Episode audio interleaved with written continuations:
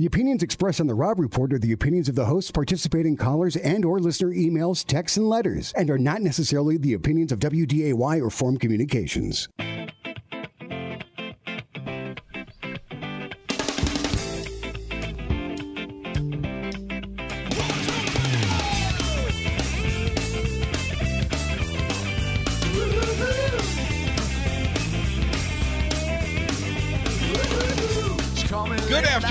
Rob Report 970 WDAY AM 93.1 FM. Happy to be with you. Ben, how's it going? Going good, Rob. How are you? I'm doing good. Uh, we got a, uh good show coming up. One o'clock. You know, President Trump's going to be visiting Fargo tomorrow.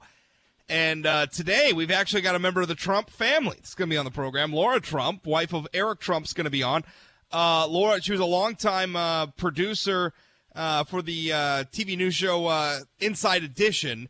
Uh, she also uh, has been uh, an online producer and fundraiser for President Trump um, during his campaign since he's been elected. Uh, she appears in front of the cameras as a spokesperson for the Real News Update reports uh, produced by Trump Productions. Uh, like I said, she's married to Eric Trump. And yeah, she's going to be on the program talking about her father in law's upcoming visit to Fargo tomorrow, which we can also talk about a little bit on the program today as well. What do you want to hear from President Trump when he's here? I mean, I, I get it's a campaign rally. I, I think we kind of all know what to expect from that. But if he if he's going to address some serious policy considerations, what would you like to hear him talk about? Um, Ben, do you have anything on your agenda you'd like to hear? Not particularly. I can imagine, you know, he's going to talk about what's going on with the uh, the southern border. He will talk about uh, today what happened with the travel ban being upheld by the Supreme Court. Um, as far as anything I want him to talk about, and I think he'll talk about in like a super meaningful way. I, I'm not. I don't really have any expectations on that front. I guess. Yeah, I mean, maybe. I mean, this is a political rally, so it is. It's going to be what it's going to be. I mean, I would. I would like to hear him sort of burst this bubble behind Senator Heitkamp, or this bubble that, that Senator Heitkamp's trying to create around herself that she's this, you know, Trump ally in in the United States Senate. She's just. She's just not. I mean, scoring her in the context of the rest of her Democratic caucus in the Senate, uh, who hate President Trump and thinks he's a villain. Um, sure, okay, she's she's friendly to Trump for a Democrat, which is to say, I mean that's that's a bar so low you could trip over it. I think that President Trump, her her campaign's been out trying to create this narrative that you know she's a Trump ally. I don't think that's gonna that's gonna survive a rebuttal from Trump himself. Um, it's been a little surreal to watch, but I have a feeling that after tonight, after tomorrow's rally, it's uh, there's going to be an end to that. Uh, so that's uh, that's going on. Uh, let's see, we'll have Lara Trump on. Also, uh, later in the program at 1.30, we're going to talk to John Pudner from um, Taking Back Our Republic. He is a proponent of the uh, ballot measure to um, to create an ethics commission here in the state of North Dakota. We'll talk with him about that a little bit.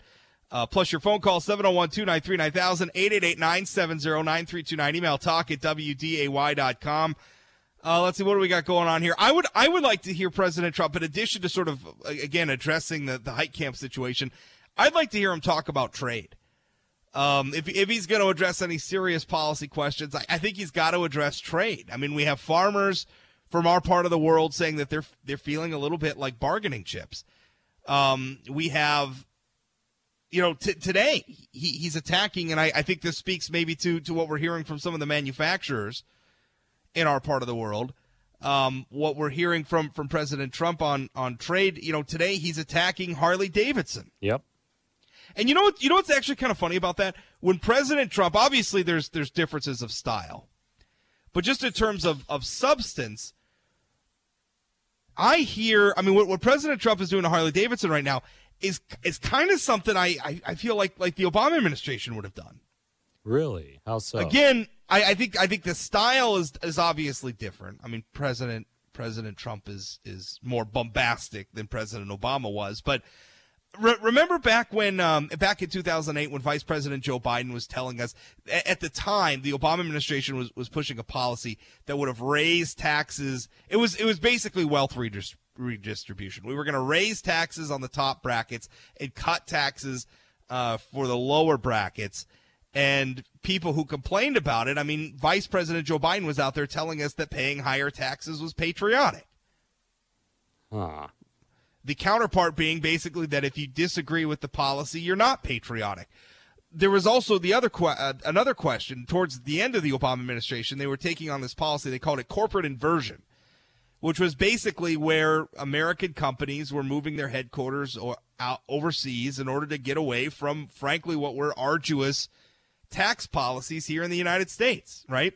The Obama administration attacked them as being um, again, you know, sort of unpatriotic, of, of sort of cheating, of sort of avoiding American politics, not paying their fair share. I mean, that was the rhetoric we got from the Obama administration. But I, I looked at those businesses, I looked at those individual taxpayers, and what I saw and heard were people acting rationally. If you raise taxes on an individual, that individual is, is going to look to try to find ways if they're a scrupulous person, find legal ways. If they're unscrupulous, perhaps illegal ways. They're going to find ways to avoid that tax burden. You know, that's that's just reality. I mean, even even if, if, if, if the government institutes a policy that is draconian, you have a risk of fraud. I mean, that's what we saw with alcohol prohibition. What did people do? Did they stop drinking booze? Well, no, not really. They just started doing it illegally. The same is true of the tax code. I mean, people react to it in ways. They usually don't just sit still for it. You change their behavior. And so what happens when the Obama administration raises taxes, people are going to find ways not to pay that tax. So if North Dakota, if, if, if America, excuse me, has an onerous business tax climate, the businesses are going to find a way to avoid that, in, up to and including perhaps moving their headquarters overseas, perhaps not repatriating uh, profits that they earn overseas.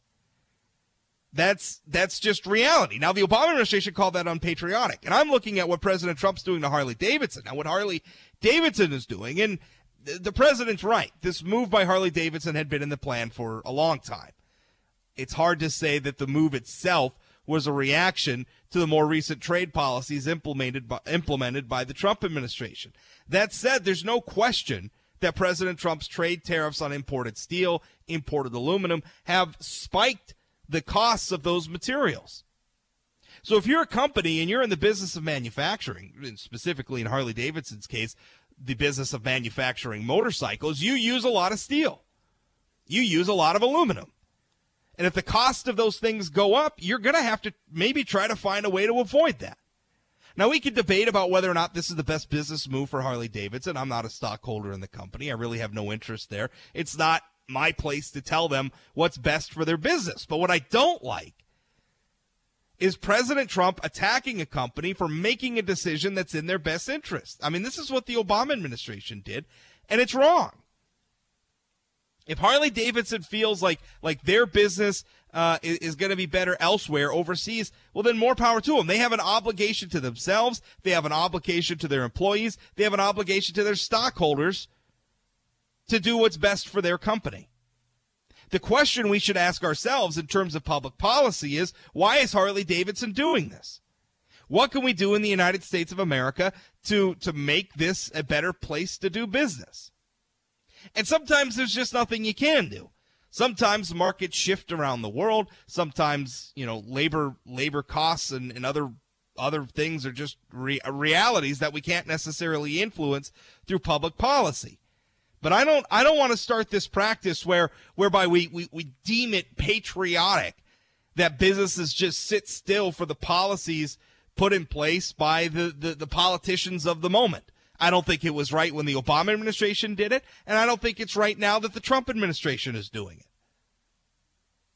So I, I, I don't know. I, I don't like what President Trump is doing on trade. I don't like what he's doing to Harley Davidson. And, and again, maybe, maybe, you think it's wrong. Maybe maybe you think Harley Davidson's making the wrong decision. Maybe you even think Harley Davidson is using President Trump's policies as cover for a decision they knew would be unpopular anyway. Maybe. I, I don't know. I'm not really in a place to judge that one way or the other. But I don't want politicians, again, I, one of, one, one of the, the bedrock, what makes America great right? What makes free market economies work is that we are free to react to those sorts of policies. We don't necessarily have to just sit still for them. When we talk about policies all the time, if a business moves from Minnesota to North Dakota, as many businesses do, if they move from Minnesota to North Dakota to take advantage of our lower taxes here, to take take advantage of our lower cost of doing business here. Is it right for Minnesotans to accuse those companies of being unpatriotic to their state? Or can we just recognize that those those businesses are making a rational decision? Judging based on, on an analysis of the policies in the respective states. You know, if, if Minnesota wants to do something about it, then maybe they ought to reform their policies. Or accept that their policies aren't going to be right for every business and some businesses are going to move on elsewhere. Don't blame the businesses. Keep it about policy.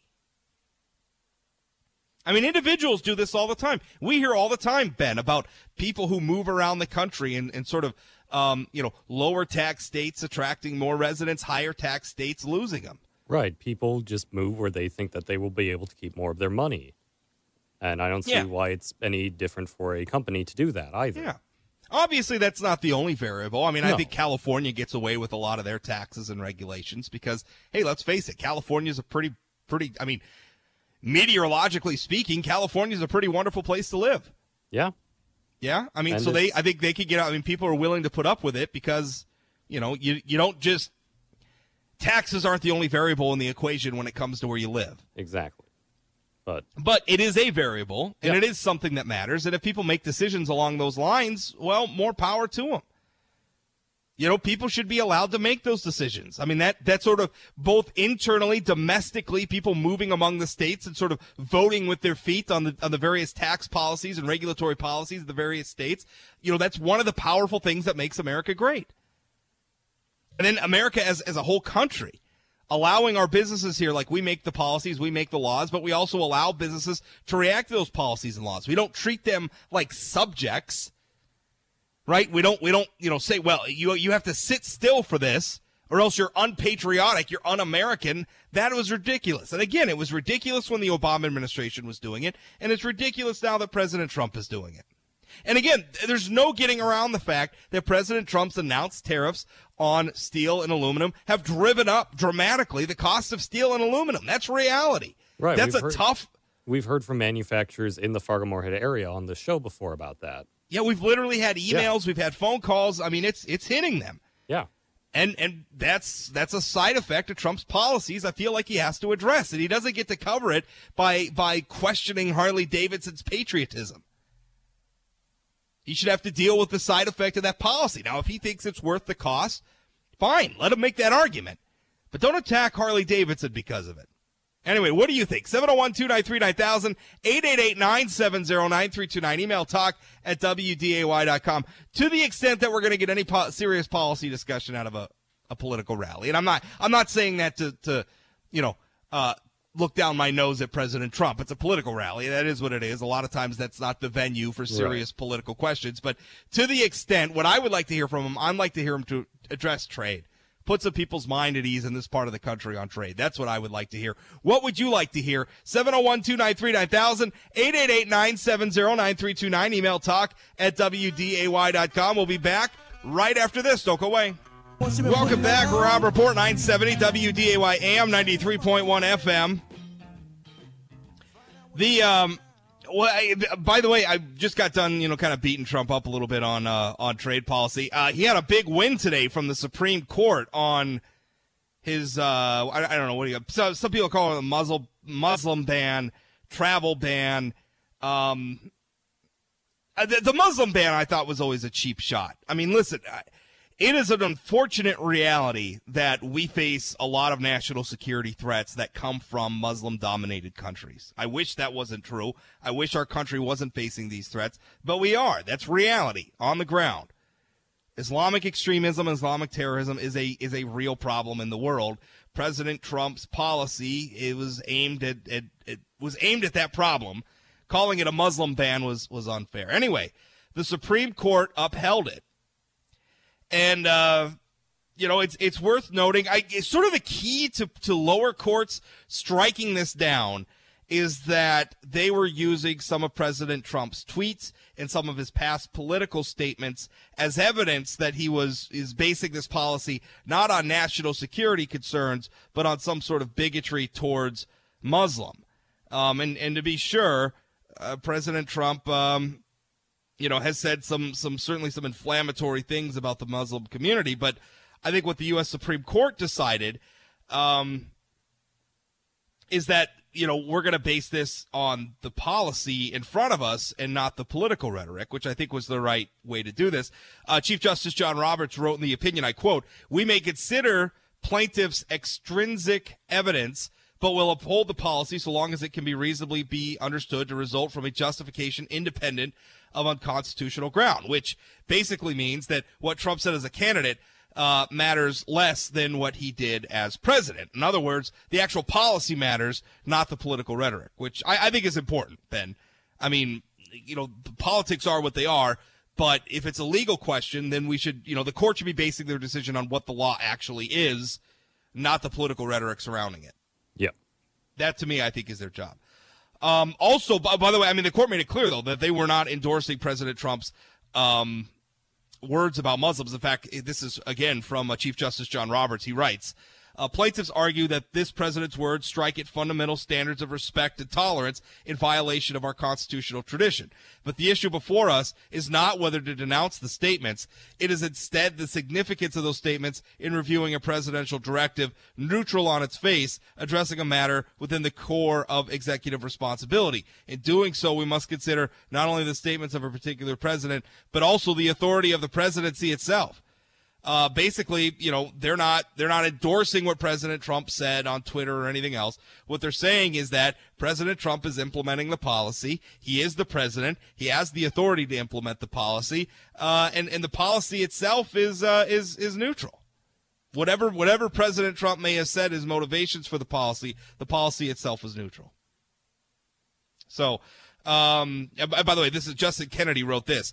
Uh, he wrote, I quote, an anxious world must know that our government remains committed to always to the liberties of the Constitution, to the liberties the Constitution seeks to preserve and protect so that freedom extends outward and lasts.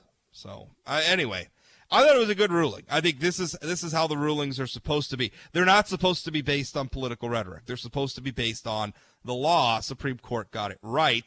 Uh, you know, and, and again, I mean, it's it's been very weird to watch some of the courts. I mean, there's little question that this sort of a this sort of a, a, a, policy is squarely within the jurisdiction of the executive branch of government. I mean, there's just no question about it. Um, but I mean, you, you, you see in a lot of others. I mean, people. It's almost like the courts are questioning because President Trump is such a, a volatile figure. There, you know, it's almost like the courts are questioning his authority to make these decisions, despite the fact that he's elected president of the United States. You know, we saw the same thing with the uh, uh, the, the DACA situation, the Dreamer situation, where President Trump tried to issue executive orders to roll to, to modify and roll back some of what uh, President Trump. Remember the DACA program for for, for the, the Dreamers, the, the children of illegal immigrants born in the United States. Um, what President Trump did there is basically uh, addressed a program that was created by executive order in the Obama administration. And President Trump's efforts in that regard have, have in some ways been thwarted by the courts. And, and I don't understand it. How, can how can it be unconstitutional or illegal for one president to roll back or, or modify something put in place by a previous president? Right? That, that's like saying that this Congress, currently dominated by Republicans, can pass a law that then cannot be changed by a subsequent Democratic Congress. That's absurd. That's not how things work. Policies can change, right? If, if, if Americans elect a different style of leadership, they are allowed to go back and change the policies of previous leadership. That's okay. I mean, that's democracy. That's uh, things change. For crying out, I mean, there's there's a lot of terrible policies. I'm glad that we've been able to get off our books. The government is allowed to change laws over time, basically. Yeah. Yeah. Yeah, I mean, no, like in North Dakota, like at one point, our legislature made it illegal for for people of the of the same sex to to cohabitate, or excuse me, I'm, I'm sorry, uh, people of, of different sexes to, to cohabitate without being married. Like it was it was illegal in the state of North Dakota up until uh, by the way, not so long ago. It was like the early 2000s. We finally got rid of this law, but that was the law of the land. It was you could not uh, oh, cohabitate with a female if, unless you were married, or, or, vice versa for if you're female. You can cohabitate with a male unless you were married. Um, now we took that law off the books as well. We should have, You know, so laws get changed over time. So I'm I'm glad the Supreme. I, I feel like the Supreme Court got this one right. Uh, and the uh, the so-called travel ban, um, you know, he, he's allowed to do this. I mean, listen, elections have consequences. You elect people, they're allowed to govern, you know, and I, I felt this way. I was critical of conservatives during the Obama administration that wanted to gum up the works. I mean, at some point, it's one thing to oppose the policy. It's one thing to have the debate and everything. But at the end of the day, if the country elects a Barack Obama, Barack Obama's allowed to govern. If the country elects Donald Trump, Donald Trump's allowed to govern. It's the way it works. More to come straight ahead. 701 293 9000 888 970 9329. Email talk at WDAY.com. We'll be back right after this. So go away. Welcome back. Rob Report 970 WDAY AM 93.1 FM. Ben, I think I think Byron Dorgan needs to shut up already. Who? I I'm serious here. Former U.S. Senator Byron Dorgan from North Okay. Dakota. He was our senator till till uh, 2010. I'm still getting versed on North Dakota politics. All right. Yeah. Well, Byron Byron is a long time long time senator. He was a senator, and before that, he was a member of Congress, and before that was tax commissioner, I think. Anyway, um, long time long time politician. He he uh, he resigned rather than run for reelection in 2010, and um, John Hoeven now currently holds that seat. Um, but Byron Dorgan, uh, lately he's been out, he's been campaigning for Senator Heidi Heitkamp, but he also had this uh, column for Real Clear Politics. Uh, the headline is Democrats must show up to win back Heartland voters. That's the headline over the over the column. Here's a here's a quote from it. Uh, nearly one third of the Democrats now serving in the United States House of Representatives come from just two states, California and New York. Startling, isn't it? Good for California and New York. But that statistic also describes that the Democratic Party has become a largely bi-coastal entity and has consciously abandoned much of the heartland. While the quote blue coastal states have been very successful electing Democrats, much of the heartland of America has been dismissed as quote flyover country, which has helped turn them into Republican red states. As a consequence, they have been largely ignored by our national party and Democrat presidential contenders. Uh, Dorgan continues. He goes, the collapse of support in local legislative races and races for governorships in America's heartland should sound the alarm. Uh, in the past decade, my party lost over 1,000 legislative seats, nine U.S. Senate seats, 62 House seats, and 12 governorships. Now, that is certainly some ugly math for uh, for our, our liberal friends.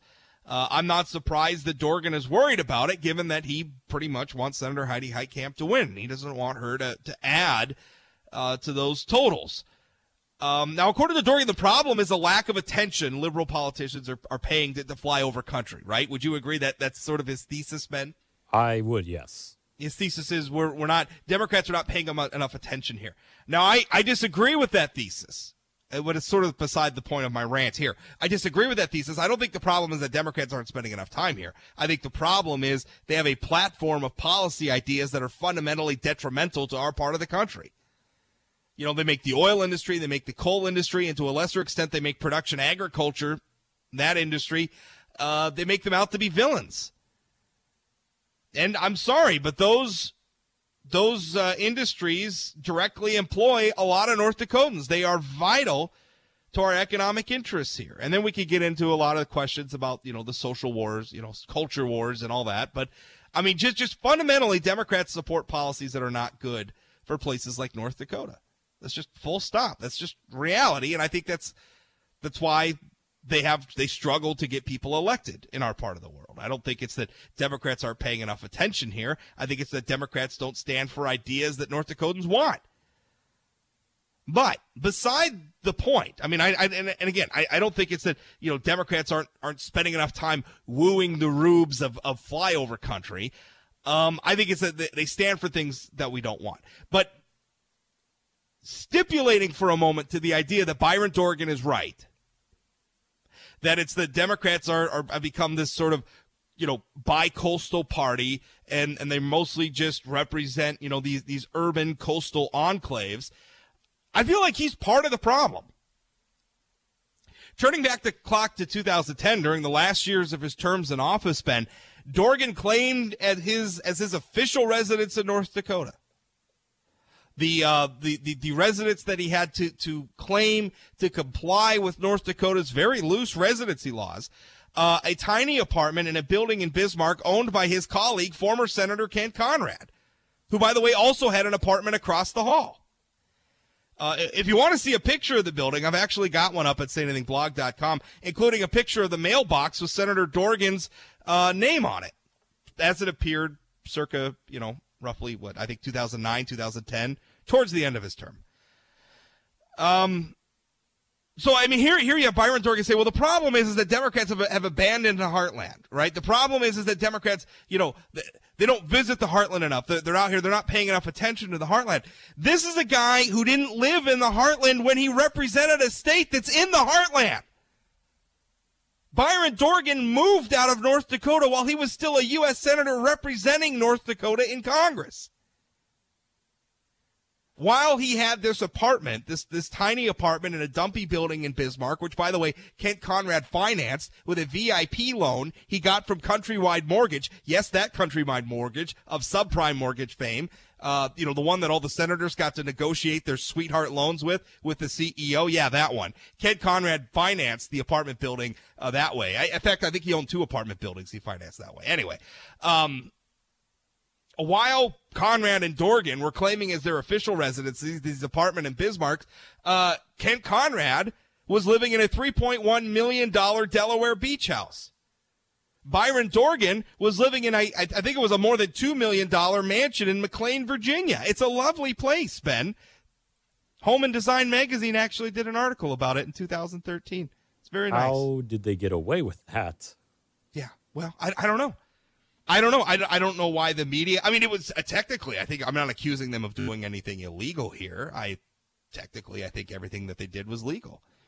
North Dakota has very loose residency laws. They rented an apartment. They said that that was their residence. Full stop. I think most of us probably understand that the senators were spending a lot more time in their respective Virginia and Delaware mansions than they were in these apartments across the hall from each other in Bismarck. I I don't I don't know for sure, but I would hazard a guess that even when these guys were in Bismarck, they probably stayed in a hotel because why wouldn't they? They're United States senators. So I mean this this was reality. I mean this is I mean Byron Dorgan is telling us, right? He's out there, he's on the campaign trail, he's writing op-eds for Heidi Heitkamp. You know, he's saying, "Oh, we got to elect Heidi Heitkamp." He's simultaneously lecturing his party, "Oh, you've abandoned the heartland. You got to spend more time in the heartland. You got to spend more attention to the people living out in the heartland." Meanwhile, he moved away from the heartland while he was still in the United States Senate.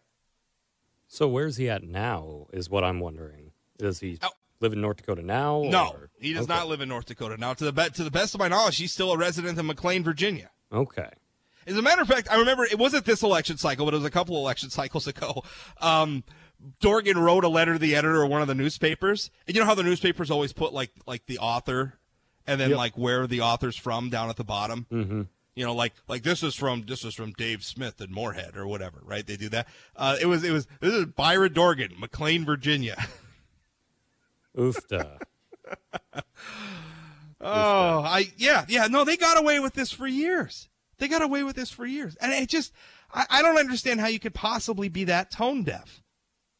And again, we can have a debate about the thesis of of Dorgan's column, right? I, I think he's absolutely right. I think Democrats do have a problem in the heartland. I think Democrats do have a problem in North Dakota. We look, we look, I mean, there has not been a Democrat to win a statewide election in North Dakota since Earl Pomeroy was reelected to the United States House in 2008. That's reality. I mean, in, in, the 2016 election cycle, not a single statewide Democratic candidate, including their presidential candidate Hillary Clinton, got more than 30% of the vote. Not one of them. They were all down in the 20% of the vote range. They lost ground. I think they lost something like was it like nine houses, nine seats in the state house. Something like they that. They lost yeah. seats in the state senate. I mean, they lost ground across the board. Mm-hmm. They got slaughtered, and, and and it was it was a slaughtering even in the context of you know their their overall um, you know marginalization in statewide office. This is the problem that they've had for years. So yes, I agree. Democrats have a problem. And maybe part of the problem is that, you know, people like Byron Dorgan who claim to know what's going on in, in, in the heart in the heartland of America don't. I mean, maybe it's no wonder that Democrats support policies that are so harmful to this part of the world, right? So harmful to North Dakota, so harmful to our industry here, so harmful to our culture, our way of making a, a life for ourselves. They're not from here, right? Byron Dorgan hasn't been from North Dakota in a long time. He hasn't been from North Dakota even when he was a North Dakota senator. Well, and going back to the thesis um, you talked about of how he argues that it's because enough attention hasn't been paid, and then yours that it's because they are passing policy that is not beneficial to people from this reason. I think it's probably just a combination of both. I think they fe- the reason people feel like they're ignored, or he thinks people feel like they're ignored, is because they feel like they are. Because again, they're not passing policy that benefits people from you know North Dakota, yeah. Minnesota. Well, look at the problem the Democrats have, though. Like how do they how do they reconcile a a political plat like a national partisan platform, right? A platform of ideas, of priorities, of policies. How do they reconcile one that appeals both to a voter in uh, Hazen, North Dakota, and somebody who lives in downtown Los Angeles or downtown New York? How do you do that? I mean, those are those are just fundamentally different worldviews. Right. I'm not sure you can. Right? Oh, which, which is generally, by the way, my argument in favor of just limiting the amount of stuff that the federal government does. Right? Let's roll the federal government back, do a lot less, uh, and leave more of those policy questions up to states. So now it's it's California having to reconcile, you know, the differences between downtown LA and uh, you know, I don't know, uh, Rancho Cucamonga, right? I mean, I don't, I, I have no idea what I'm saying. Is Rancho uh, Cucamonga a thing? Is I a thing? don't know. It. I will check, but I, I've never yes, heard yes. of that before. Fact check me. I don't want to be perpetrating fake news about California communities. Um, yeah, so I mean that's I, I would rather do that. I mean t- to me that's that's the better path forward. I mean you want to talk about the polarization of America and the culture wars and everything. How about we just de-arm, you know, end the arms race of federal government and uh, push a lot of these policy questions back to the states. California could generally govern itself as Californians want, and North Dakota could generally govern itself as North Dakotans want. Uh, and if you want to live in California, you can live there, and if you want to live in North Dakota, you can live here, uh, and that'd be great for everybody. I know we've got this human instinct to impose our will on everybody else, but end of the uh, end, end, end of the the rant. Uh, Byron Dorgan's a giant hypocrite. Okay, is Rancho Cucamonga a thing, Ben? Did you figure it out? It is a thing. Yes, it, it is, is, a, thing. Suburban city in California. Suburban city in California. I don't know what the thing about Rancho Cucamonga other than I like the name. But it is a place. It's a fun. It's a fun place to say. Very fun to say. Where are you from? Rancho Cucamonga. It sounds like it should be an amusement park. yeah, yeah. Like I feel like their mayor should be inaugurated by going down a water slide or something. That sounds like a That'd lot of fun. fun. More to come straight ahead. This is the Rob Report, 970 WDAY AM 93.1 FM. Don't go away. I'm being chided. I, I, wrote about the Byron Dorgan thing on the blog, sayanythingblog.com, and I'm being chided because my everybody's talking about civility right now, and my my headline, which was "Oh, shut up, Byron Dorgan was not civil enough."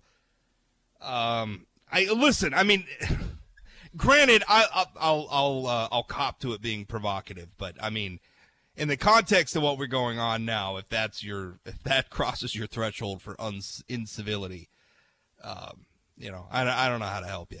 Uh, and, oh, and by the way, speaking about civility, I, is it? It's funny how these cycles work, right? Because right now, I mean, we, have obviously had some ugly things happen with with Sarah Huckabee Sanders. We had the Department of Homeland Security Secretary.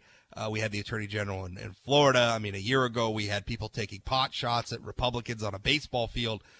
Um, so this is I mean, this is this is a lot a lot going on, and all of a sudden everybody's talking about civility. Uh, I remember the Obama administration lecturing us all about civility too, right? Back when uh, I think it was right around the times Representative uh, Giffords was yep. shot by a man who was, by the way, who was motivated by severe mental illness that really had nothing at all to do with politics. In all his writings and rantings, nobody could find a coherent political uh, you know that he was inspired by anybody. But that didn't stop the Obama administration from you know trying to blame it on like the Tea Party at Sarah Palin. They were the problem.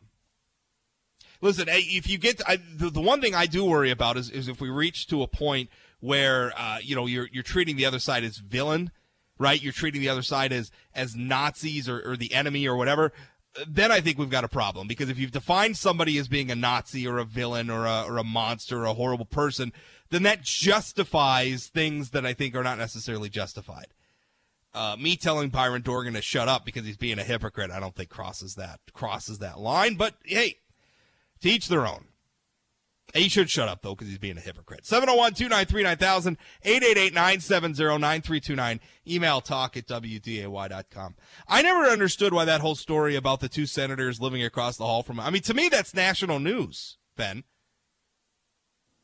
Um, maybe.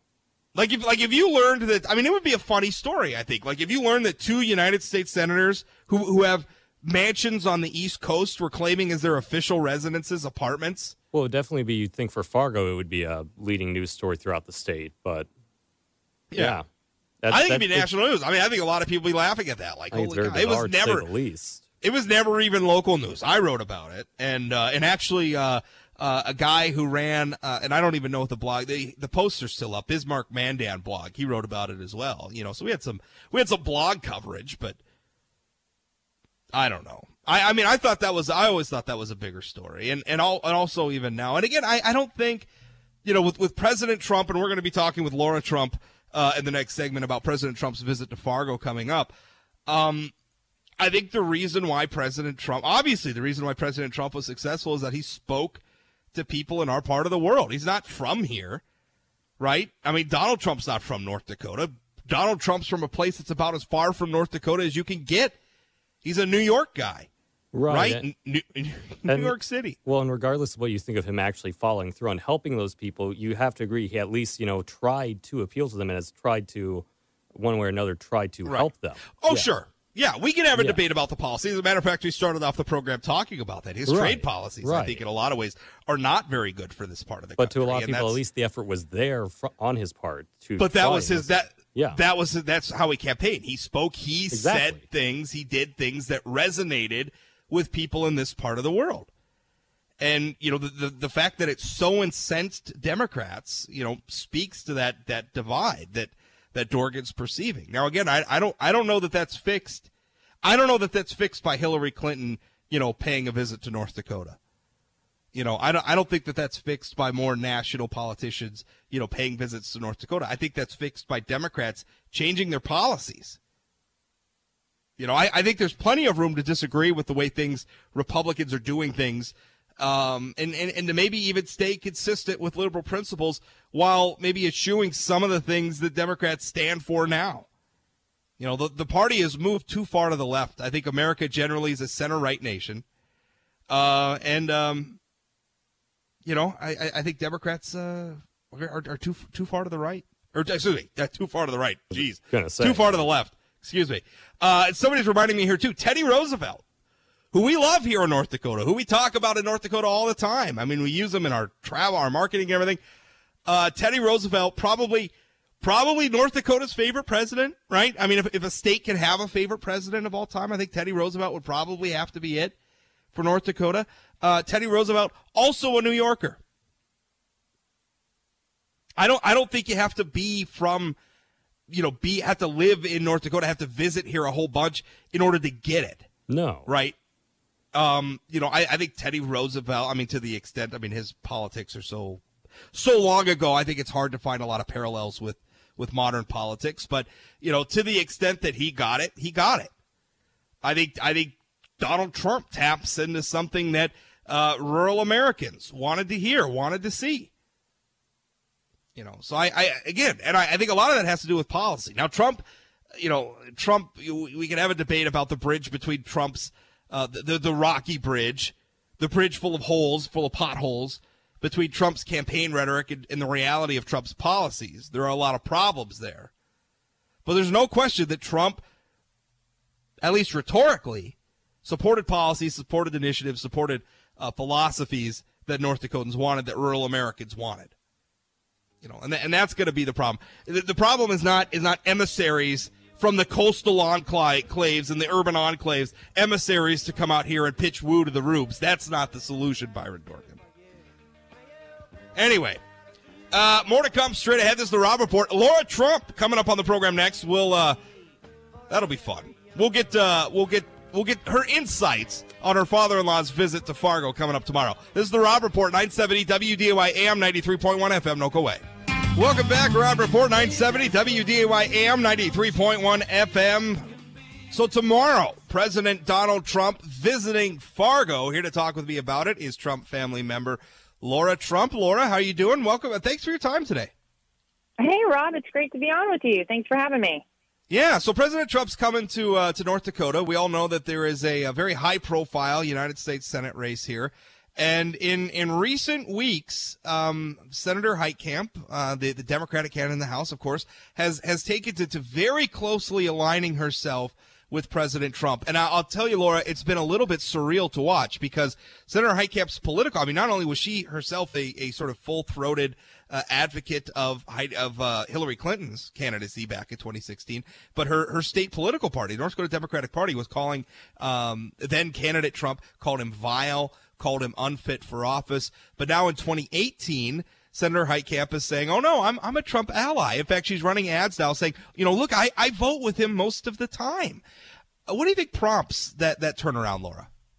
Oh my gosh! Well, isn't it obvious? I mean, the the reality is people are figuring out in this country, and by people I mean politicians are figuring out that what we saw happen in 2016 was the American people taking their country back. They were sick and tired of politicians saying one thing, getting to Washington D.C. and doing another thing and I think they're finding that Donald Trump has done incredible things for this country. And I think a lot more people want to be aligned with him. It's a very smart move, quite frankly, on her part to do that. And you, you see it time and time again. You know, you had a lot of people who were never Trumpers in, in the, uh, the primaries during the 2016 election who figured out that there was something to this guy, to Donald Trump, and, and came on board. And, and listen, I, I think it's a really smart move on her part. I think anybody who wants to get on the Trump train, it's never too late. So um, I, I think that's why you see that sort of thing happening but I mean, meanwhile, she she's campaigning against Kevin Cramer. I mean, I, I, think I think voters are feeling a little bit of whiplash, though. I mean, you're seeing it as getting on the Trump train, and that's certainly true. Uh, but you know, from another perspective, we have a candidate in Republican uh, Kevin Cramer who is saying, "Listen, I I was I endorsed President Trump in the early state. In fact, I think I think Congressman Cramer was one of the first members of Congress to endorse President Trump's campaign. I remember when he announced it at the NDGOP uh, state convention in March of uh, of 2016." Uh, I was on hand when he did it. So, I mean, that that's the choice North Dakotans have is between Senator Heitkamp oh, yeah. and Congressman Cramer for the United States Senate. Right. Well, I think you're going to see that that Cramer is is definitely who the president would like in that space. I mean, the reality is if people are happy with the way the country's been going, if they're they're happy with the job that the president has done so far, we have to keep the majority in the House. I think we could possibly pick up a few seats in the Senate, and I think the message that people in North Dakota are going to hear from the president tomorrow is just that, which is that we need to keep Republicans and who support support support. support country. I, uh, and um, you know that that's something that's really, really crucial for these midterms. Yeah, for sure. We had a little bit of technical difficulty there with uh, your connection, but I, I, think what you're saying is President Trump's going to come here and say, "Listen, we need to elect uh, more Republicans," and I and I think that's really the point. I mean, Senator Heitkamp could say, "Well, I, I vote with President Trump most of the time," uh, and she's right. Uh, among a Democratic caucus that largely hates the president, uh, she's probably one of the, the, the, you know the the most uh, uh, most friendly to, to, the president. Uh, but but also, I mean, we're talking about the, the least friendly Republican in the Senate still votes with him, you know, 75% of the time, according to vote ratings. Uh, and also, I mean, if, if, if, that's important to North Dakotans, and clearly the Heitkamp campaign thinks it is because it, they're including her votes with Trump record in all their campaign messaging. Um, that's obviously invo- important to North Dakotans. And, you know, I, I think the message President Trump's probably going to deliver is, you know, if you want somebody who's going to support my agenda, vote for a Republican. Yeah, no, there's no doubt about it. Um, we, we have to keep the majority in the House and the Senate. And, and that's exactly what you're going to hear from the president when he comes to Fargo. And I know he's so excited to visit everybody there. So, um, really want to encourage everybody to come out to the rally. If you haven't been to a Trump rally, it's unlike anything you'll ever experience it's a great, great thing to go go to to bring your family, bring your kids. It's a once in a lifetime type thing. So uh, I know he's very excited to be there uh, tomorrow night with everybody. Lara, one thing, especially in this part of the country, and we're, hearing the, the Democratic campaigns flog this a little bit, a lot of people concerned about the, the trade questions. Um, you know, particularly, uh, you know, North Dakota is a, a, big export state. I mean, whether it's ag products, um, most recently crude oil, we can now export out of the country. Uh, America, I mean, North Dakota, most of what we produce here doesn't stay in North Dakota. We export it far and wide. Um, Democrats are playing up the idea that that President Trump's trade policies are going to be detrimental to industry here in North Dakota. What what I mean, what what, what do we say about that? What what do you have to say about that? Well, the Democrats also lied when it came to the tax cuts. They said that it would be crumbs, that it wouldn't matter to the American people. And you look at what's what you've seen happening across the country when it comes to those. I think it's fair to say they were absolutely wrong about that. They said that this president was going to start World War III uh, when he talked about sitting down with Kim Jong Un, and yet we have never been closer to a denuclearized Korean Peninsula than we are right now. No different than than trade. This is a, a, a president by the way, who, don't forget, was a businessman for his entire life. If there's anyone that understands the way to negotiate, that understands trade and, and tariffs and all those sorts of things, it's Donald Trump. And, you know, while we have to, to wait it out, I think initially here with the Chinese, with Mexico, with Canada, um, you know, people don't want to lose the, the connection that they have with the United States around the world. And I really do think that we're going to see something good happen here. And, and this is a president, again, who has always said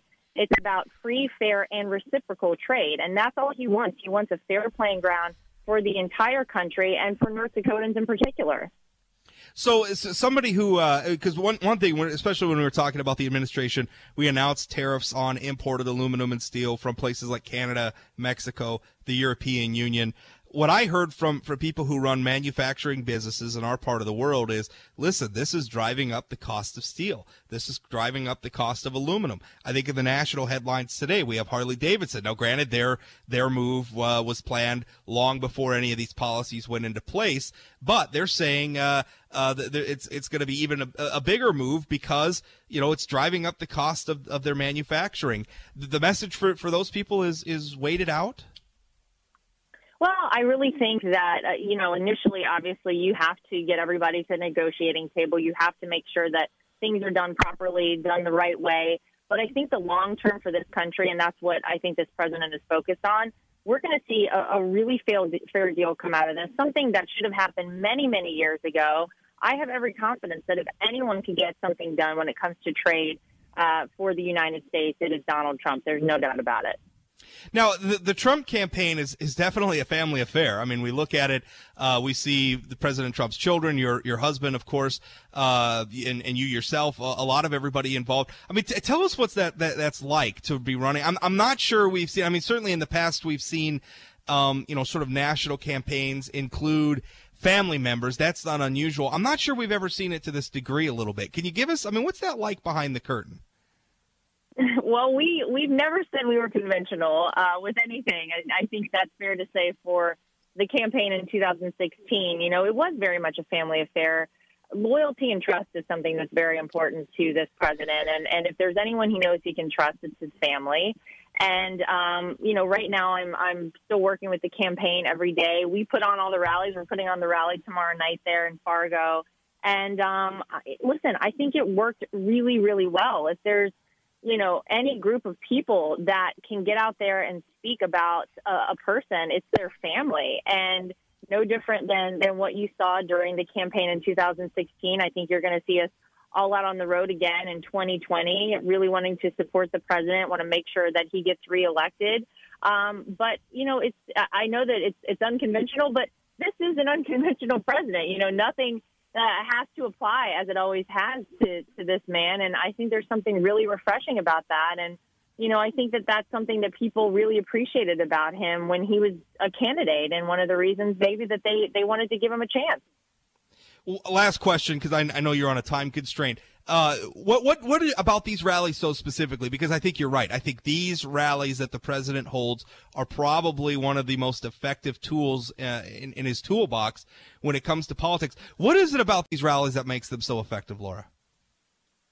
Well, first of all, I, I think that the energy and enthusiasm around these rallies is unlike anything that I've personally ever experienced. And although um, you know you expect it during a year where there is a presidential campaign, in a midterm year, we are still seeing the same enthusiasm, if not more, for this president. You know, last week we were in Minnesota and in Duluth. I mean, we got half the crowd that was outside inside, and literally there were like 8,000 people that were outside. It was unbelievable. And I think it speaks to, you know, the direction that this country is moving, the fact that people are very happy now to have someone in office who has kept his promises, who has done what he said he was going to do. This is a president, by the way, Rob, that if you want to think about accomplishments, every 36 hours, this is a president that is having another accomplishment. I mean, he has 340 some accomplishments right now, and we're 500 and some odd days into his presidency. But I think the most important thing as it relates to the president when it comes to these rallies is the fact that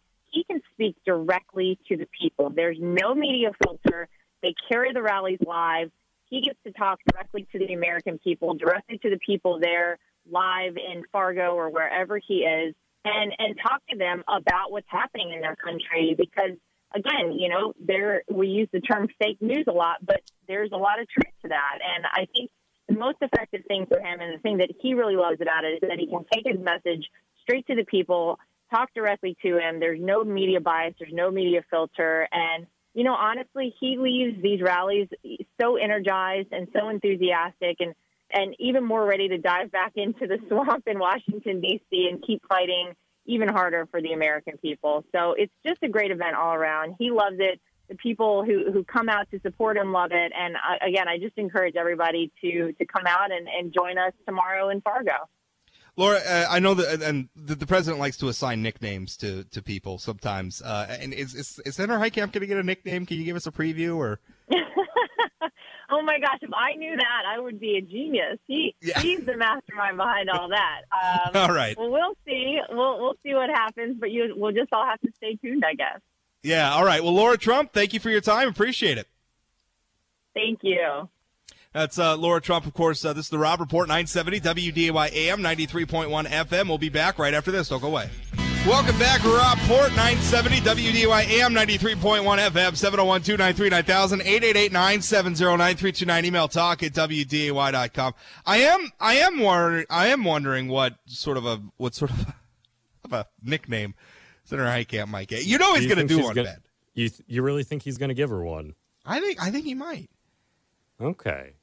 What, what, what, are the Republicans have had? The North Dakota Republican Party's come out with a couple. I, I usually it's uh hiding Heidi, I think, right? Because usually uh, you want to go like like alliterative. I think is usually works. Alliteration well is what sticks in people's minds, right? Yeah. So hiding Heidi. We also had the high five Heidi thing, right? Where she high five Chuck Schumer. Oh yeah. Mm-hmm. Remember? Remember the, the Pulitzer Prize winners at PolitiFact ruled that that wasn't uh, that wasn't a high five though. Wait, how... that was a well. They they said that it was a it was a slow motion. Um, hand grasp or something like that. They had something slow motion okay. hand grasp. My my rebuttal to that was that's just how old white people high five. But well, I, I, won't disagree with you on that one. What are you so. gonna do that? No. Uh, emailer emailer has a message about I was I was kind of ranting about Byron Dorgan in the last hour, and uh, he had he had an op-ed basically arguing that that Democrats have lost ground in the heartland because they aren't paying enough attention to us. Um, I pointed out that Byron Dorgan moved out of North Dakota while he was still a senator from North Dakota. Um, but anyway, Mark uh, emails. He goes, Rob, you know, I find it just as funny and hypocritical of these two, of those two claiming to be North Dakota, North Dakota values. What I also find funny is what someone like Tom Brokaw, um, oh, and when he says those two, he's talking about uh, former senators uh, Byron Dorgan, Kent Conrad. Uh, he continues, what I also find funny is when someone like Tom Brokaw tries to connect with the heartland and tells us he was born in South Dakota. Tom has lived outside of the heartland longer than he lived in it. Yeah. You know what? You know what I think is what I think is um, fun, Ben, is when we get like a we have some national story going on, like when we had with the oil boom or with the Dakota Access Pipeline protest, or right now our Senate race is getting a lot of national attention. So all these national media reporters like like parachute in. And when they try to do like kind of the local flavor stories, right? Like the scene on the ground, and it's always got this tone of like like they're on like a they're on like an expedition to the heart of darkness. It's it's kind of like oh how quaint this all. Look is. at yeah. look at how look at how the Aborigines live out here in flyover country. right? Like how quaint. Yeah. I mean, could you be more patronizing? My goodness. Another emailer from uh, Mona. Uh, she goes, uh, "What's the deal with the lawsuit filed against Kevin Cramer today?" I don't know. There was a lawsuit against Kevin Cramer? Um, I don't know about a lawsuit, but I know um, Dave Thomas and Mike McFeely were talking about um, his campaign on Mike's show today. I Oh, what do they have to say about it? Um, something about campaign finance. I was more focused on like trying to find stories for the news hour at that time. I see. I, I wouldn't. I mean, it wouldn't surprise me. Uh, Dave Thompson is the North Dakota Democratic Attorney General candidate. He files a lot of lawsuits. Um, they're usually not very successful. Usually, they're timed with political cycles, and it's it's something Democrats like to do. And I, and again, I'm, I'm saying this. I don't really. If that's what it is, if that's what you're emailing about, Mona, and I don't. I don't know anything about a, a lawsuit being filed against Kevin Cramer. If there is one, I, I will tell you that it's it's a it's a not unusual tactic that Democrats like to pull during election years. I remember when Kevin Cramer was um, was a member of the Public Service Commission. They uh, uh, there was uh, some some left wing groups filed a a lawsuit against him alleging that it was illegal that he took uh, he took campaign contributions from individuals who work in the coal industry. Uh, and of course, part of the Public Service Commission's mission is that they regulate the surface surface mining in North Dakota through a through a federal program. Uh, so they allege that it was illegal. A federal judge found that it was not illegal. That federal judge also editorialized that he didn't think it was he didn't think it was good, uh, but he also noted that it was legal. Which fine, judge, I understand that you have that opinion, but the point is it's legal, and I think it should be legal if if that's the sort of thing they're going to bring up. Um, you know, Democrats have been banging that drum for a long time. It's never gotten any traction before. It doesn't surprise me that they're banging it again. They like to trot it out in election years. And, and they like to file lawsuits in election years that, by the way, aren't settled until after the election is over, right? I mean, that's always a handy political trick. You file the lawsuit, you get the headlines, and then the lawsuit is quietly basically fails, falls flat on its face after the election year. That's usually what happens. So it wouldn't be surprise me if they're trying that again. Um, it's not an unusual tactic. It usually doesn't have any merit. Okay. Trust me, if there was anything that ugly about Kevin Cramer, Kevin Cramer's background, uh, they would they would haul it out. They would have hauled it out. So the other thing, the only other thing I can think of they've been complaining about with, with campaign financing is the Democrats have been ranting endlessly that Cramer employs his wife uh, as a as a campaign manager. It's I mean I he, think he that was it. That Oh, they were talking about uh, his family being involved in the campaign. All right, so what? You know, I, I don't, I don't see. By the way, uh, Heidi Heitkamp has paid members of her family for services rendered to her campaign. You know, if that's such a terrible thing, I don't, I don't understand what the big deal is, right? I mean, and the thing is, I think they also rant about Kevin Cramer like paying himself out of his campaign. Uh, he reimburses himself for things like mileage, things he buys for campaign events. Like he's done that in the past. He has out of pocket expenses. He gets reimbursed. That's not unusual. Now, Senator Heitkamp does it differently. I think she just charges the stuff directly to the campaign. It's two ways of accomplishing the same thing. Senator Heitkamp's not doing anything differently other than her bookkeeping. So I, I don't know. It's it's just we're we're at that time of year where it's anything that you can drag out and get all drippy about, um, you know, just to, to serve as a distraction. And and again, I mean, if if you look back, um, my print column for Sunday was that Senator Heitkamp wins elections. Right, the strategy is very important to her because she wins elections by inspiring the public to hate her political opponents.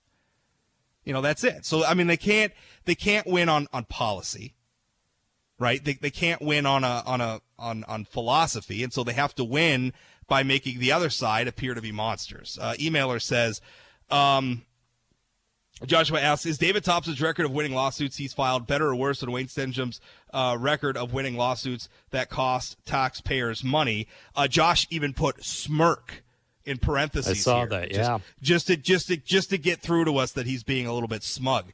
Um, I, I don't know. I mean, David Thompson's a little bit. I mean, he he's the guy they were trying to indict Governor Dalrymple for bribery, uh, or, or excuse me, they were trying to convene a grand jury. I think that there's some there's some weird part of North Dakota law that allows you to basically petition um, petition the voters to impanel a grand jury to consider an indictment against against somebody. Um, that's in state law. It's kind of a weird thing. It's not a usual thing. I think it's I think it's a little bit anachronistic at this point. But anyway, they were trying to do it because they were suggesting that that um, you know, Jack Dalrymple was was being bribed by the oil industry, right? I mean, which is which is a funny thing because Heidi Heitkamp, I mean, she claims in her campaign ads. I mean, Democrats are, oh, we're not anti-oil, we love oil, but but they sure don't. In their rhetoric, they sure don't mind treating the oil industry like they're villains. So, kind of weird. By the way, speaking about ethics, we're gonna have uh, John Pudner on about this uh, this ethics ballot measure put on by the North Dakotans for Public Integrity, who represent themselves as a bipartisan group, even though their initiative here in North Dakota is mostly fueled by left wing money. I don't know if you have a lot of integrity doing that. But anyway, John Pudner is going to join me next. We're going to talk about it here on the Rob Report, 970 WDAY AM, 93.1 FM. Don't go away. Welcome back. Rob Report, 970 WDAY AM, 93.1 FM, 701 293 9000, 888 970 9329. Email talk at WDAY.com. Uh, so on the statewide ballot, um, it's it's not been officially approved, but I think it will be. Uh, they've turned in their signatures certainly, um, or maybe they have. Did I miss? Did the Secretary of State approve the signatures? I can't remember. I'm not sure. I. I guess I don't know. I don't know. It's it's going to be on the ballot. We'll put it that way. Um, it's going to be on the statewide ballot. Uh, it's the, I, I guess they're calling it the anti-corruption measure. Um, it's put on. It's being put out by a group calling themselves North Dakotans for Public Integrity. Uh, they contacted me and my guest John Pudner, uh, who held a couple of rallies for this effort in Bismarck and Fargo uh, over the last few days. Is um, is is on the program with me now to talk about the ballot measure. John Pudner, uh, he is the executive director of Take Back Our Republic. Mr. Pudner, how are you? Thank you, Rob. Thanks for having me. Doing great. Yeah, thanks for having having you on. Uh, why why does North Dakota need this this measure? Well, this is the kind of measure we thought of when we started Take Back Our Republic in 2014. I was coming off uh, uh, defeating Eric Cantor for, who was about to become the speaker and replace Boehner, and what became the drain the swamp theme of you know, lobbyists going revolving door, you know, in and out of government, you know, uh, transactional giving where people are bidding on government contracts and putting money in. And certainly that culminated when you saw, you know, Hillary Clinton at one point had raised $220 million from, uh, from hedge funds and Trump got 19,000. And we wanted to really look at this state by state. We, you know, are looking, did some polling have set up state chapters everywhere. I'd set up, you know, conservative organizations around the co- uh, country for going back to Bush 2000. And this is one of the things that's bubbling up. That just these concerns about money buying the government, um, you know, are, are, something we should all be addressing. And I think it's what you know gave real credence to the drain the swamp message at the close of the 2016 campaign. Yeah, well, it's it's interesting. Um, I, I, guess I mean one, thing that I struggle with because this ballot measure specifically, it, it I, probably the, the, the biggest policy change is it creates in our state constitution an ethics commission. Now you're talking about the swamp and everything in Washington D.C. The last time I checked, they have all sorts of ethics commissions. They have all sorts of ethics bodies. The Senate, the House, uh, various uh, aspects of, of of the executive branch. They have these things all over the place. Do you really think that's helped? Uh, well, I, I think setting one up in a state is usually helpful. Um, what what we want is a traffic cop for these kind of violations. Um, you know, we, we always say we want to make it easy to compete and to participate in elections and hard to cheat. And I think in a lot of ways it's the opposite now. Um, know, people try to get people try to nail other people for paperwork issues, or in Wisconsin where they went after friends of mine who are around Walker um, you know, they went the other way and basically put together, uh, changed the ethics commission so it was one that just couldn't enforce at all. And, you know, it is a pendulum. I mean, you're absolutely right. You can have an over aggressive ethics commission. That's something we would fight against.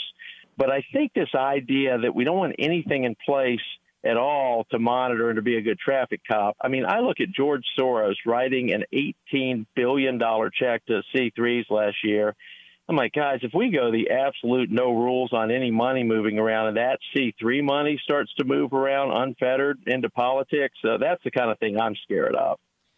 Well, speaking about money flowing around, I mean, what what really bothers me about this group, the, the, the local iteration, they're calling themselves North Dakotans for Public Integrity, and I'm I'm looking at what they're doing, and they're they're talking about they want to get money out of politics and everything, but they come in with a ballot measure to our state. They they claim that they're a bipartisan group. I look at where they're getting money, And and John, I see left wing groups. I think, in fact, I see End Citizens United, which is an organization that worked very, very hard to elect Hillary Clinton. So I have a hard, pro- I have a problem with themselves calling themselves bipartisan when I look at where their money's coming from. And B, I think it's funny to, to, to talk about wanting to get money out of politics. They've received hundreds of thousands of dollars already for this ballot measure effort in North Dakota. They paid petition signatures to, to, to get enough signatures to put this on the statewide ballot. I mean, if you want to get money out of politics, why aren't they practicing what they preach? Yeah, Citizens United is left wing. I mean, no question. I, ironically, the top congressional uh, bill that we're focused on right now is a bill that would stop the way they raise money, which is through unverified credit cards. I mean, they you know, they talk about the number of contributions that come in. Well, you know, Act Blue is a group that's put one, almost two billion dollars in unverified credit card contributions into liberal causes and, and Democratic campaigns. And by unverified, I mean they've turned, they have not allowed the bank to even check to see if this money's really coming from Americans. So yeah, a- absolutely. I mean they're a left wing group, and I don't like the way you know they raise these. You know they they get all this money in because I'm suspicious a lot of that money's from overseas. So I think that's a very fair point. You know I'm not, I'm not going to come out against a measure just because one group I vehemently disagree with and a lot of other things is for it too. Uh, but no, you're you're asking a fair question. We certainly should should look at groups, and you know if we happen to overlap on one issue, that's one thing, but that doesn't mean we shouldn't stop looking at where money's coming. And to your point, though, I think, I mean, I think the fact that there's transparency in those contributions is what we want. Again, I don't want yeah, but that's to under existing to dump law. a bunch of money into North Dakota, and I'd like to, you know, hopefully, some of these things we're setting up would stop that, or at least reveal it, so voters would know.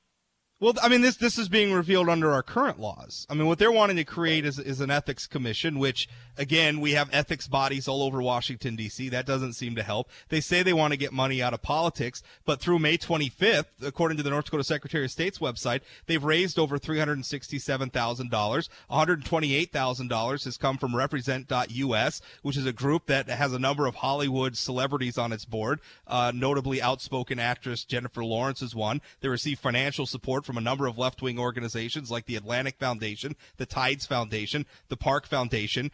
Voters' Right to Know gave this effort $107,900. They're a California group which bankrolled a ballot measure there, which would have uh, sev- severely curtailed political speech, I believe, uh, in the name of transparency. I mean, John, you're you're you're telling us to.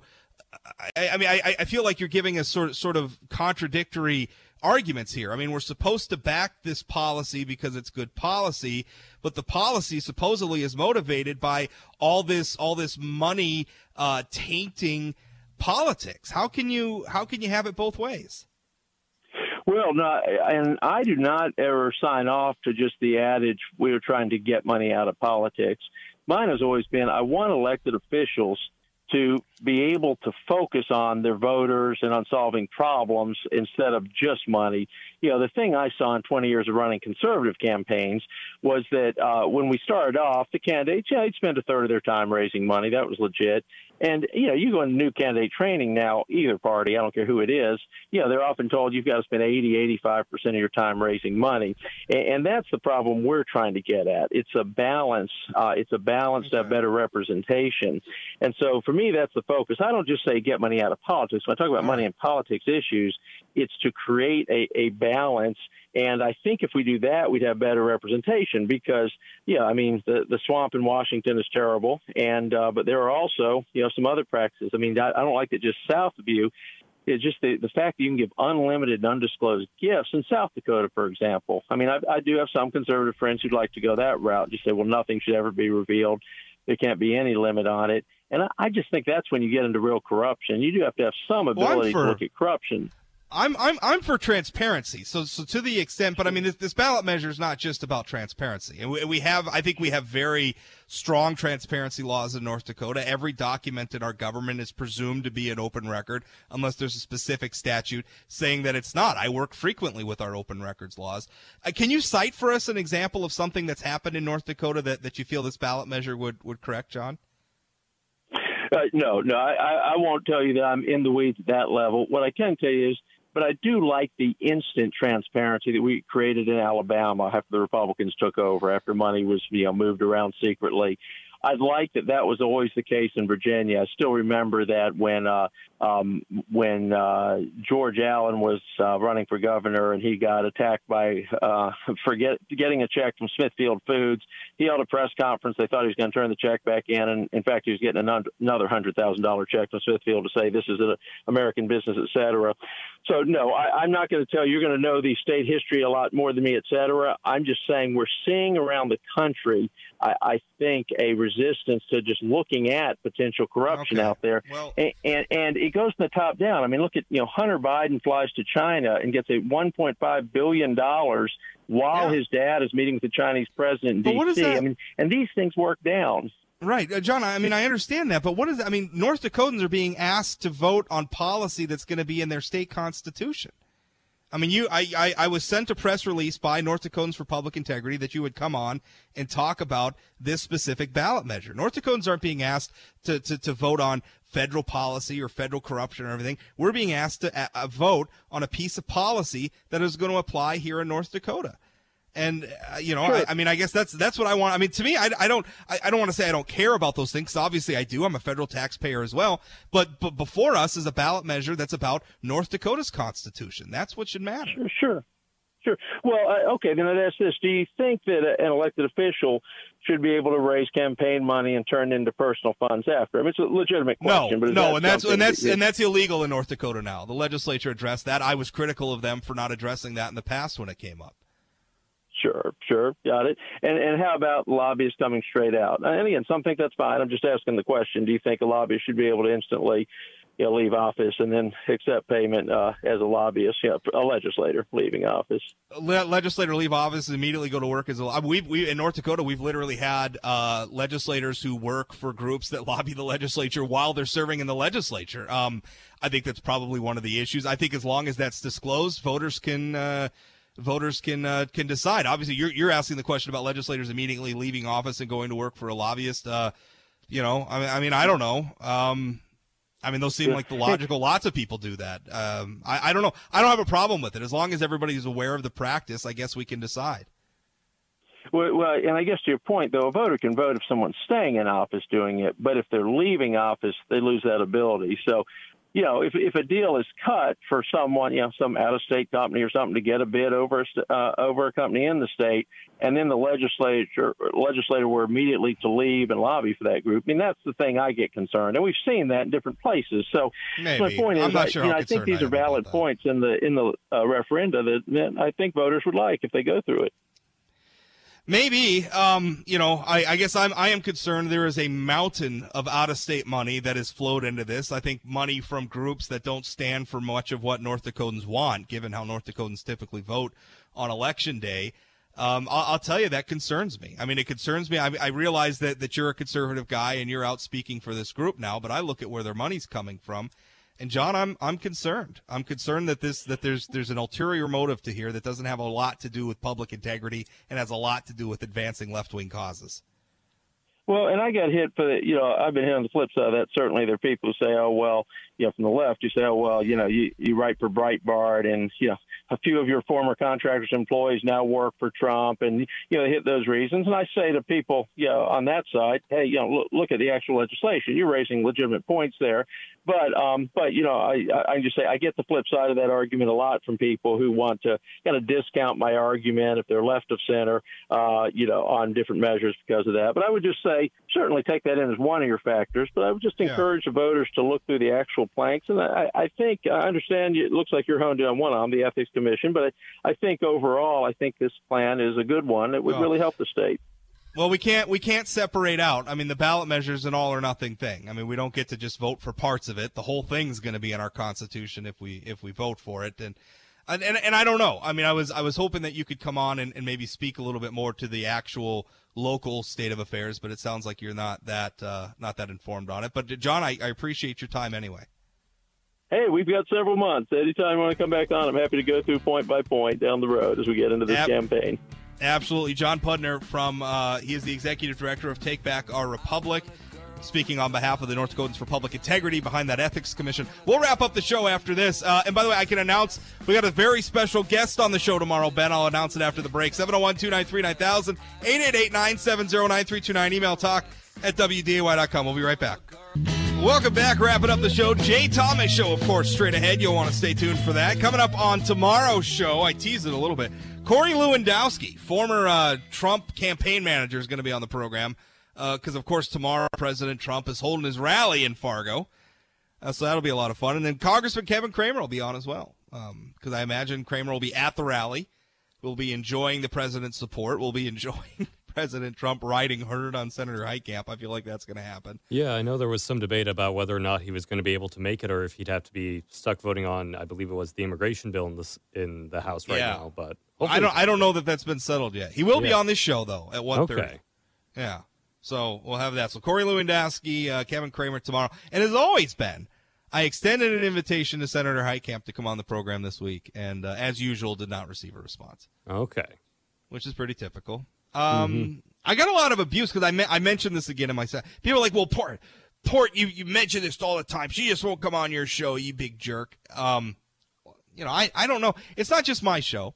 Uh, it's a number of right of center shows. Senator Heitkamp's political strategy is to limit her interactions to the with the public to you know very very tightly controlled settings where she's not going to really speak candidly with anybody you know even even to the extent that she does talk radio she goes on with friendly hosts uh, i'm told she generally doesn't take phone calls um, I think that's unfortunate. I think we should hold our elected officials to a, a higher standard.